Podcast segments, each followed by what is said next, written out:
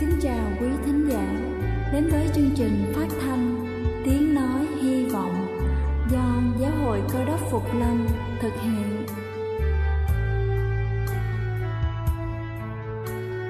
Kính thưa quý vị, Đức Chúa Giêsu trước khi Ngài về trời đã ban cho các môn đệ của Ngài một điều răn mới, đó là họ phải yêu thương nhau như chính tình yêu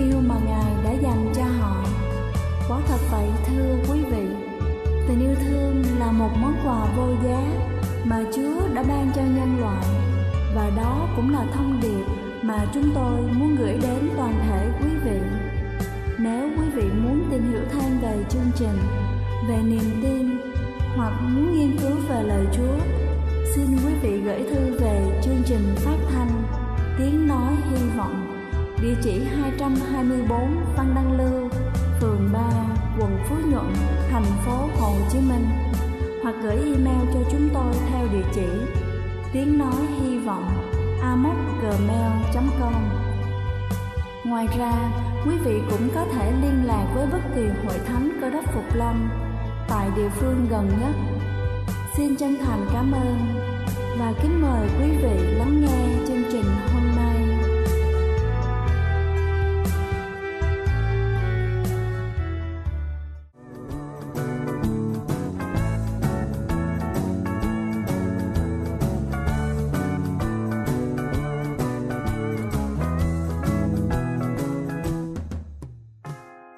Xin Thân ái kính chào quý vị thính giả thương mến, cầu xin Chúa luôn ban cho quý vị sức khỏe thật dồi dào. Kính thưa quý vị, lòng tốt chính là món quà vô giá mà chúng ta dành cho nhau. Đôi khi chúng ta không nhận lại được gì sau đó, nhưng cũng có thể sẽ là lòng biết ơn đến trọn đời. Hôm nay tôi sẽ kể cho quý vị nghe câu chuyện có tựa đề Ba viên bi màu đỏ. Trong suốt những năm khủng hoảng ở các tiểu bang nhỏ nằm ở phía đông nam nước Mỹ, Tôi thường đến cửa hàng nhỏ của ông Miller để mua rau, quả tươi, thực phẩm và tiền bạc đều khan hiếm, nên đôi khi chúng tôi dùng hình thức đổi chác. Một hôm, khi ông Miller đang bỏ một ít khoai tây vào túi cho tôi, thì tôi nhìn thấy một cậu bé gầy gò, ăn mặc rách rưới nhưng khá sạch sẽ, đang nhìn giỏ đựng quả đậu xanh với ánh mắt đói khát. Tôi trả tiền xong, liền đứng lại nghe cuộc trò chuyện giữa ông Miller và cậu bé ăn mặc rách rưới kia. Tiếng của ông Miller vang lên. Chào Barry, cháu khỏe không? Cậu bé trả lời. Chào ông Miller, cháu khỏe ạ. À. Cháu đang đứng ngắm giỏ quả đậu này, trông chúng thật là ngon đấy. Ông Miller lại tiếp tục hỏi. Chúng ngon lắm, Barry à. Mẹ cháu có khỏe không? Cũng bình thường ạ. À. Hình như mẹ cháu đang khỏe lên. Ông Miller lại từ tốn hỏi. Tốt quá, ta có thể giúp gì cho cháu? Đứa trẻ trả lời, không ạ thưa ông, cháu chỉ ngắm giỏ quả đậu thôi ạ. Cuộc trò chuyện lại tiếp tục, cháu có muốn lấy một ít không? Đứa bé lại trả lời, không ạ thưa ông, cháu không có tiền đâu. Nhưng ông Miller lại tiếp tục gợi ý, được, cháu có gì để đổi nào? Cậu bé ngập ngừng, cháu, cháu chỉ có một viên bi cháu mới chơi thắng thôi ạ. Ông Miller nghe có vẻ thích thú, thế à, cho ta xem nào. Đây, viên đẹp nhất đấy ạ.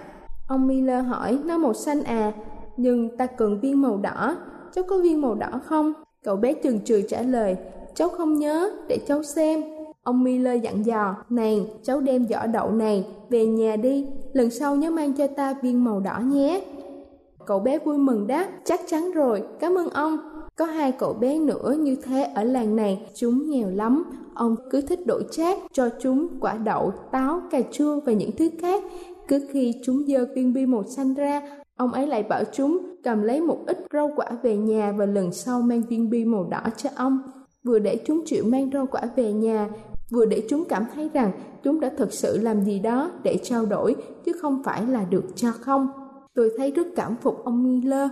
Không lâu sau tôi chuyển nhà đi, nhưng câu chuyện của ông Miller, người nông dân nhân hậu ấy thì tôi không bao giờ quên được. Nhiều năm sau, lại có lần tôi quay về làng và rất buồn vì trong thời gian đó thì nghe tin ông Miller đã mất.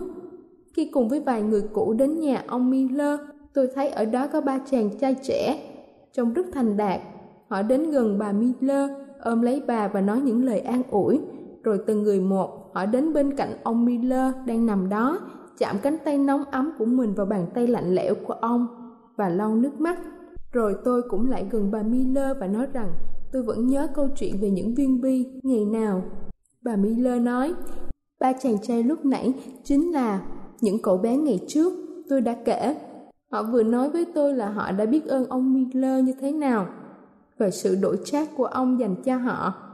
Và cuối cùng bây giờ, khi ông đã không còn đòi họ đổi những viên bi nào nữa, thì họ quay về để tỏ lòng biết ơn ông. Ông luôn nghĩ mình là người giàu có nhất trong cái tiểu bang này với những viên bi mà ông có được. Rất nhẹ nhàng, bà Miller nhấc bàn tay của ông lên, dưới bàn tay của ông là ba viên bi đỏ, sáng bóng và trong veo. Kính thưa quý vị, chúng ta thật sự giàu có nếu như chúng ta có thật nhiều tình yêu thương, lòng trắc ẩn và sự cho đi không điều kiện như thế. Đây thật là một câu chuyện đầy ý nghĩa và những bài học sâu sắc cho mỗi một chúng ta. Đây là chương trình phát thanh Tiếng Nói Hy Vọng do Giáo hội Cơ đốc Phục Lâm thực hiện. Nếu quý vị muốn tìm hiểu về chương trình hay muốn nghiên cứu thêm về lời Chúa, xin quý vị gửi thư về chương trình phát thanh Tiếng Nói Hy Vọng, địa chỉ 224 Phan Đăng Lưu, phường 3, quận Phú Nhuận, thành phố Hồ Chí Minh hoặc gửi email cho chúng tôi theo địa chỉ tiếng nói hy vọng gmail.com Ngoài ra, quý vị cũng có thể liên lạc với bất kỳ hội thánh Cơ đốc Phục Lâm tại địa phương gần nhất. Xin chân thành cảm ơn và kính mời quý vị tiếp tục lắng nghe chương trình hôm nay.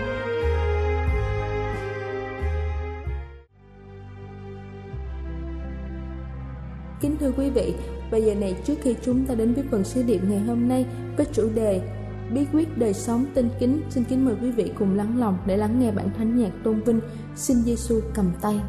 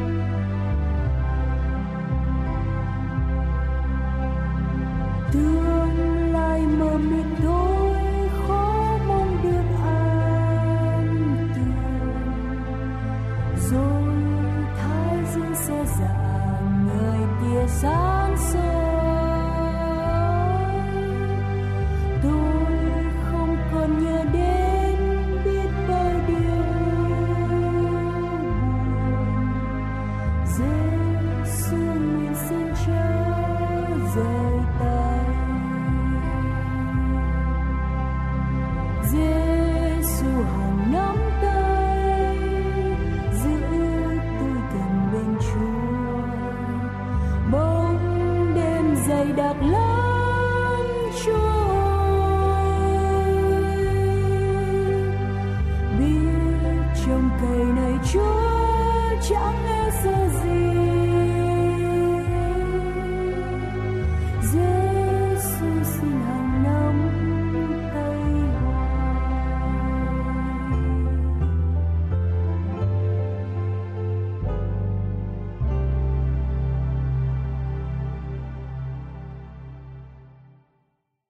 Kính chào quý thân hữu, kính thưa quý vị và các bạn thân mến.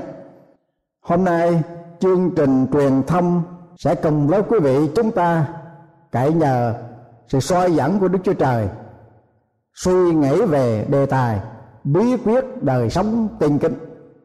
Và sau đây tôi xin đọc lời Chúa ở trong phúc âm cử ước thi thiên đoạn 16 câu 1 đến câu thứ 8. Đức Chúa Trời ơi xin hãy phù hộ tôi vì tôi nương nấu mình nơi Chúa. Tôi đã nói cùng Đức Giê-hô-va rằng Ngài là Chúa tôi, trừ Ngài ra tôi không có phước gì khác. Tôi lấy làm thích mọi đàn, các người thánh trên đất và những bậc cao trọng. Sự buồn rầu của những kẻ dân của lễ cho thằng khách sẽ thêm nhiều lên. Tôi sẽ không dâng lễ quán bàn quyết của chúng nó, cũng không xưng tên chúng nó trên môi tôi. Đức giê-hô-va là phần cơ nghiệp và là cái chắn của tôi. Ngài gìn giữ phần sản tôi.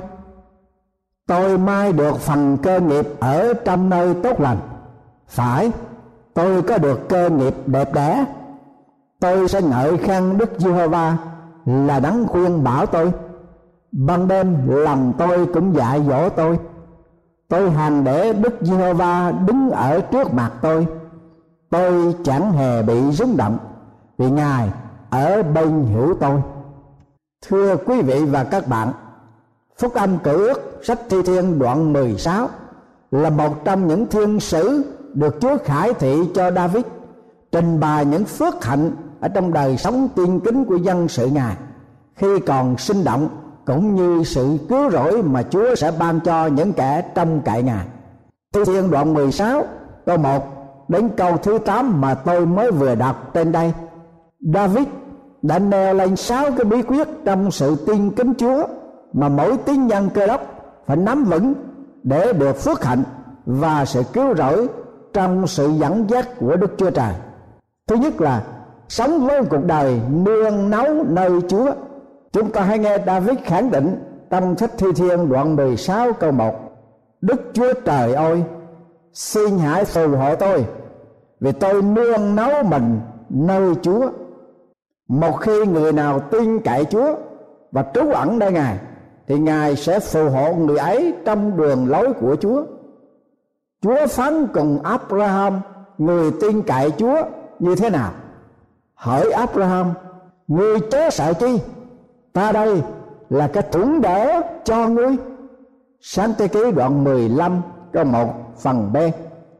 Đức Chúa Trời không hứa rằng đời sống là những ngày không đau khổ, nụ cười không có sự buồn phiền, hay là bầu trời không có mây mưa.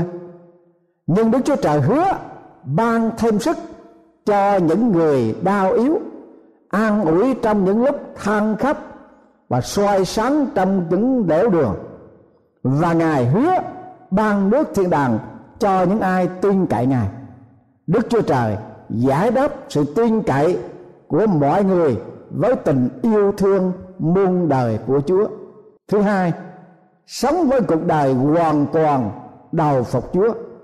Câu thứ hai trong sách Thi Thiên đoạn 16 Vua David đã tuyên xưng như thế nào? Tôi đã nói cùng Đức Giê-hô-va rằng, Ngài là Chúa tôi. Trừ Ngài ra, tôi không có phước gì khác. Vâng thưa quý vị, Đức Chúa Trời là đấng duy nhất chi phối cuộc đời của chúng ta. Chúng ta thuộc về ngài, quyết chắc rằng không thể có một sự gì phân rẽ nào cả. Phaolô đã tuyên xưng sự hiệp thông tuyệt vời đó như thế nào? Trong sách Roma, đoạn 8 câu 35 đến câu thứ 38 như vậy. Ai sẽ phân rẽ chúng ta khỏi sự yêu thương của đấng Christ? Có phải hoạn nạn, không cần bát bớ, đói khát, trần truồng, nguy hiểm, hay là gươm giáo chăng? Như có chép rằng, vì cớ ngài, chúng tôi bị giết cả ngày họ coi chúng tôi như chiên, định đem đến hàng làm thịt. Trái lại trong mọi sự đó. Chúng ta nhờ đấng yêu thương mà thắng hơn bội phần. Vì tôi chắc rằng bất kỳ sự chết, sự sống, các thiên sứ, các kẻ cầm quyền, việc bây giờ, việc hầu đến quyền phép, bề cao hay là bề sâu hoặc mọi vật nào chẳng có thể phân rẽ chúng ta khỏi sự yêu thương mà Đức Chúa Trời đã chứng cho chúng ta trong Đức Chúa Giêsu Christ là Chúa chúng ta. Người ta bảo rằng mẹ chồng với nàng dâu chỉ có sự kháng khít nhau khi con trai bà còn sống chung với nàng dâu. Nhưng khi con trai bà chết, và đặc biệt là con trai bà không có con, thì bà và nàng dâu có còn tình nghĩa gì chăng chúng ta hãy nghe trường hợp của Ruther và mẹ chồng có gì chúng ta học hỏi ở đây khi hai con trai của bà chết hết. Để lại hai nàng dâu. Bà xử sự như thế nào? Trong sách Ruther đoạn 1 câu 8 đến câu thứ 14 Naomi nói cùng hai dâu mình rằng, mỗi con hãy trở về nhà mẹ mình đi. Cầu đức giê va lấy ơn đãi hai con như hai con đã đãi các người thác của chúng ta và đã đãi chính mình ta nguyện đức giê va ban cho hai con được bình yên ở đây nhà chồng mới. Rồi người ôm hôn hai nàng, còn hai nàng cắt tiếng lên khắp và nói rằng, chúng tôi sẽ đi với mẹ đến quê hương của mẹ. Naomi đáp hỏi hai con gái ta, hãy trở về đi với mẹ làm chi? Mẹ há còn những con trai trong lòng có thể làm chồng chúng con sao? Hỡi hai con gái ta, hãy trở về đi đi. Mẹ già quá mà lấy chồng nữa. Lại giàu bây giờ mẹ nói, ta có lòng trong nam từ chiều nay ta sẽ có chồng. Dẫu ta sanh đẻ con trai đi nữa chúng con há lại muốn đợi cho đến chúng nó không lớn và không lấy chồng khác hay sao? Không, hỡi chúng con. Nỗi sầu thảm của mẹ cay đắng muôn phần hơn của chúng con. Vì tay của đức giê va đã dơ ra hại mẹ. Hai nàng lại cắt tiếng lên khắp đoạn ọt ba, hôn và từ biệt bà gia mình còn Ruther không chịu phân rẽ người. Và Ruther đã tỏ ra cái sự khẳng định về lập trường của mình như thế nào. Chúng ta đọc câu 15 đến câu thứ 18 Naomi nói cùng Ruther rằng, này chị con đã trở về quê hương và thần của nó, con hãy trở về theo nó đi. Ruther thưa rằng, xin chớ nài con phân rẽ mẹ vì mẹ đi đâu, tôi sẽ đi đó. Mẹ ở nơi nào, tôi sẽ ở nơi đó. Dân sự của mẹ, tức là dân sự của tôi. Đức chúa trời của mẹ, tức là đức chúa trời của tôi. Mẹ thác nơi nào, tôi muốn thác và được chôn nơi đó. Ví bằng có sự chi khác hơn sự chết phân cách, tôi khỏi mẹ nguyện đức giê va giáng họa cho tôi. Naomi thấy nàng quyết định theo mình, nên không nói thêm nữa. Thưa quý vị và các bạn, cũng một thái một đời sống hoàn toàn đầu phục chúa cũng vậy. Giàu phải hoạn nạn không cùng, bát bớ đối khát, trần truồng, nguy hiểm, hay là gươm giáo vẫn không phân rẽ chúng ta khỏi chúa được bí quyết thứ ba là phải có một đời sống phân rẽ một cách tích cực. Thi Thiên đoạn 16 câu 3 câu 4 David đã khẳng định rằng, Tôi lấy làm tích mọi đàn Các người thánh trên đất Và những bậc cao trọng. Sự buồn rầu của những kẻ dân của lễ cho thần khắc Sẽ thêm nhiều lấy Tôi sẽ không dân lễ quán Bằng quyết của chúng nó. Cũng không xưng tên chúng nó Trên môi tôi. Đó là động thái phân rẽ trong đời sống cơ đốc nhân, là một lập trường tiên quyết dứt khoát. Tôi không dân của lễ cũng không xưng tên tà thần trên mâu tôi. Và vì đốt hương, cũng như ngợi khen thần tượng. Esai 66 câu 3 câu 4 để kề cận với Chúa, và Chúa với tôi mà thôi. Tôi phải phân rẽ nhưng phân rẽ gì? Chúng ta hãy đọc hai Corinto đoạn 6 câu thứ 17 hãy ra khỏi giữa chúng nó. Hãy phân rẽ ra khỏi chúng nó. Đừng đá động đến đồ ô uế, thì ta sẽ tiếp nhận các ngươi. Ta sẽ làm cha các ngươi. Các ngươi làm con trai con gái ta. Chúa toàn năng phán vậy. Hoàng đế của xứ Prussia là Frederick nổi tiếng là một nhà vua tàn nhẫn và rất thô lỗ đối với tôn giáo. Vào một ngày kia, nhà vua làm trò cười để chế nhạo đức chúa giêsu giữa các quan khách ở trong cụm triều và khiến cho mọi người hiện diện cũng phải hưởng ứng cười cợt, ngạo nghễ. Lúc bây giờ, tướng Joachim von Gerletten là người duy nhất đứng lên khẳng khái bày tỏ những lời với vua như sau. Muôn tao bệ hạ. Bệ hạ đã biết tôi không sợ chết. Đã bao nhiêu lần tôi vào sanh ra tử đánh thắng nhiều trận chiến cho bệ hạ. Bây giờ tôi đã già và không lâu nữa, tôi sẽ chắc chắn xuất hiện trong sự hiện hữu vinh quang của đấng đại quyền, đại vinh hơn vua. Ngài là đức chúa trời, đấng có quyền phép giải cứu tôi từ trong tội lỗi. Đức chúa giêsu đấng cứu thế, chống cự kẻ nào phạm thượng đến danh ngài. Tâu bệ hạ, tôi là người con của chúa, nay đã già. Nhưng tôi quý mấy sự cứu chuộc của chúa và tôi đứng trên bến bờ của sự vĩnh hằng. Còn bệ hạ ở đâu? Thưa quý vị và các bạn, đó là lập trường khẳng định, dứt khoát. Đó là một gương chứng về làm trung kiên của niềm tin, của đời sống thật sự tin kính Chúa một cách can đảm. Hai nghe Đức Chúa Giêsu phán trong sách Matthew, đoạn thứ 10 câu 31 32 33 vậy đừng sợ chi hết, vì các ngươi quý trọng hơn nhiều con chim sẻ. Bởi đó, ai xưng ta ra trước mặt thiên hạ, thì ta cũng sẽ xưng họ trước mặt cha ta ở trên trời. Còn ai chối ta trước mặt thiên hạ, thì ta cũng sẽ chối họ trước mặt cha ta ở trên trời. Và bí quyết thứ tư là đời sống tiên kính trung kiên là bí quyết đem lại hạnh phúc cho cuộc đời. Chúa là phần cơ nghiệp và là cái chắn của tôi. Chính ngài là đấng nắm giữ cơ nghiệp cho tôi. Ranh giới của tôi nằm trong nơi đất lành. Cơ nghiệp mà chúa dành cho tôi là nơi tốt đẹp. Cuộc đời trong chúa như vậy. Thưa quý vị và các bạn thật là phước hạnh lâm thai. Thứ năm, bí quyết đời sống tin kính Chúa là được Chúa dẫn dắt, soi sáng. Chúa sẽ dùng sự khuyên dạy mà dẫn dắt tôi, rồi sau ngài tiếp rước tôi trong sự vinh hiển của ngài. Thứ sáu, bí quyết của đời sống tin kính là có một lập trường cương quyết.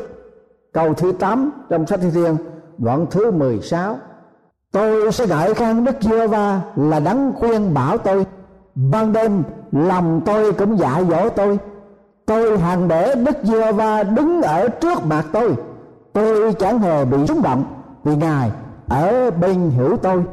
Ở trên trời, tôi không có ai trừ ra chúa. Còn ở dưới đất, tôi chẳng ước ao người nào khác hơn chúa. Thi thiên đoạn 73 câu 25 George Beverly Shear khi còn là một thanh niên, ước vọng của anh là muốn trở thành ca sĩ.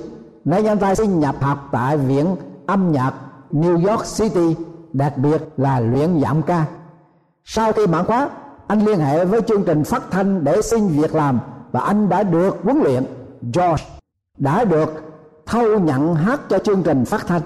Anh yêu cầu có thể hát thánh ca, nhưng ban giám đốc của chương trình phát thanh bảo rằng thỉnh thoảng thôi anh có thể hát thanh ca nhưng phải thường xuyên hát nhạc đời. Mẹ của anh biết được điều ấy, nên vào tối thứ sáu nọ, bà cầu nguyện đặc biệt cho con của bà để có sự quyết định một cách đúng đắn. Cầu nguyện xong, bà để lại một bài thơ trên đàn piano nơi George thường tập dượt George thấy bài thơ rồi lấy đạp. Những lời lẽ của vần thơ khiến cho lòng anh cảm xúc mạnh mẽ và anh đã quyết định hủy bỏ hợp đồng hát cho đài phát thanh. Nội dung của bài thơ ấy là thà tôi có Giêsu sau đó anh dùng lời lẽ của bài thơ phổ thành nhạc bản rất được sinh động.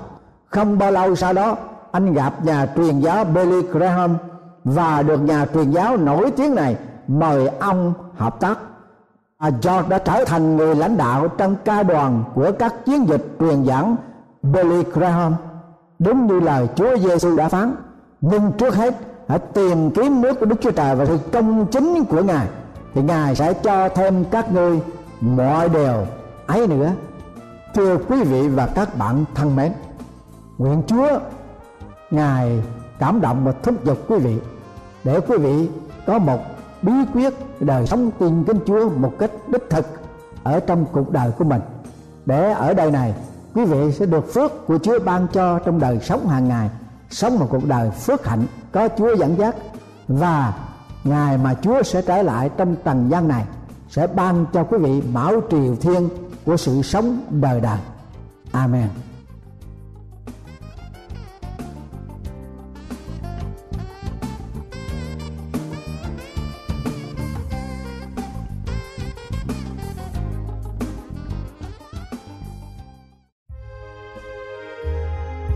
Đây là chương trình phát thanh Tiếng Nói Hy Vọng do Giáo hội Cơ đốc Phục Lâm thực hiện.